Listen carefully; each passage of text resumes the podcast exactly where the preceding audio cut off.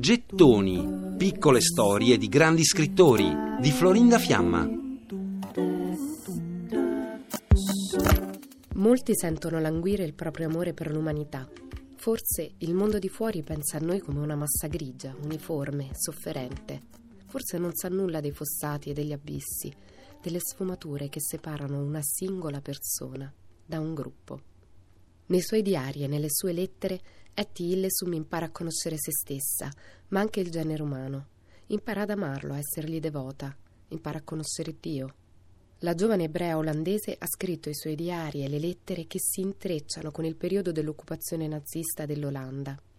Dal 30 luglio del 1942 Etty Hillesum lavora come assistente sociale alle persone in transito nel campo di Westerbork e per questo gode di una certa libertà riesce a mantenere contatti con l'esterno e a scrivere e inviare molte lettere che arriveranno fino a noi. Continua ad andare ad Amsterdam e riesce a vedere Julius Spier prima che muoia per un tumore al polmone. Etty ottiene il permesso dalle autorità tedesche di partecipare al suo funerale. In seguito ad una retata, nel giugno del 43, a Westerbork arrivano anche i genitori di Esther e il fratello Misha. Etty a quel punto rifiuta l'aiuto che i suoi amici le offrono per nasconderla e affida a Maria Twinsing, una sua amica, gli undici quaderni del diario, chiedendole di farli pubblicare alla fine della guerra, nel caso in cui lei non dovesse tornare. Nel frattempo le autorità tedesche mettono fine allo statuto speciale dei membri del Consiglio ebraico presenti nel campo di Westerbork e Etty decide di rimanere lì, perdendo la libertà di circolazione e comunicazione con l'esterno. Il 7 settembre del 1943 la famiglia Illesum sale su un convoglio diretto in Polonia. Sul treno per Auschwitz, Etty porta con sé una coperta e tutti i libri che è riuscita a infilare nello zaino. I suoi genitori moriranno tre giorni dopo. Etty muore il 30 novembre del 1943 e suo fratello Misha il 31 marzo del 1944, entrambi ad Auschwitz.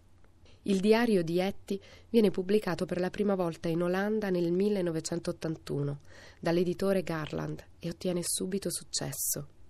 Dal treno che la stava portando verso Auschwitz quel 7 settembre del 43, Etty era riuscita a gettare un biglietto indirizzato a un'amica. Qualcuno lo trova lungo i binari e glielo spedisce. Qualche giorno dopo l'amica riceve quel bigliettino e legge la firma di Etty. Questo è quello che c'era scritto.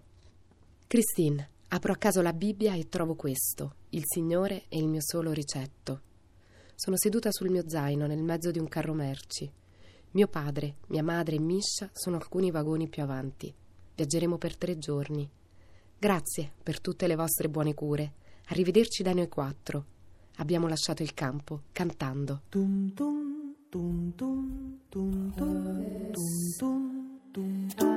Per riascoltare e scaricare in podcast gettoni.rai.it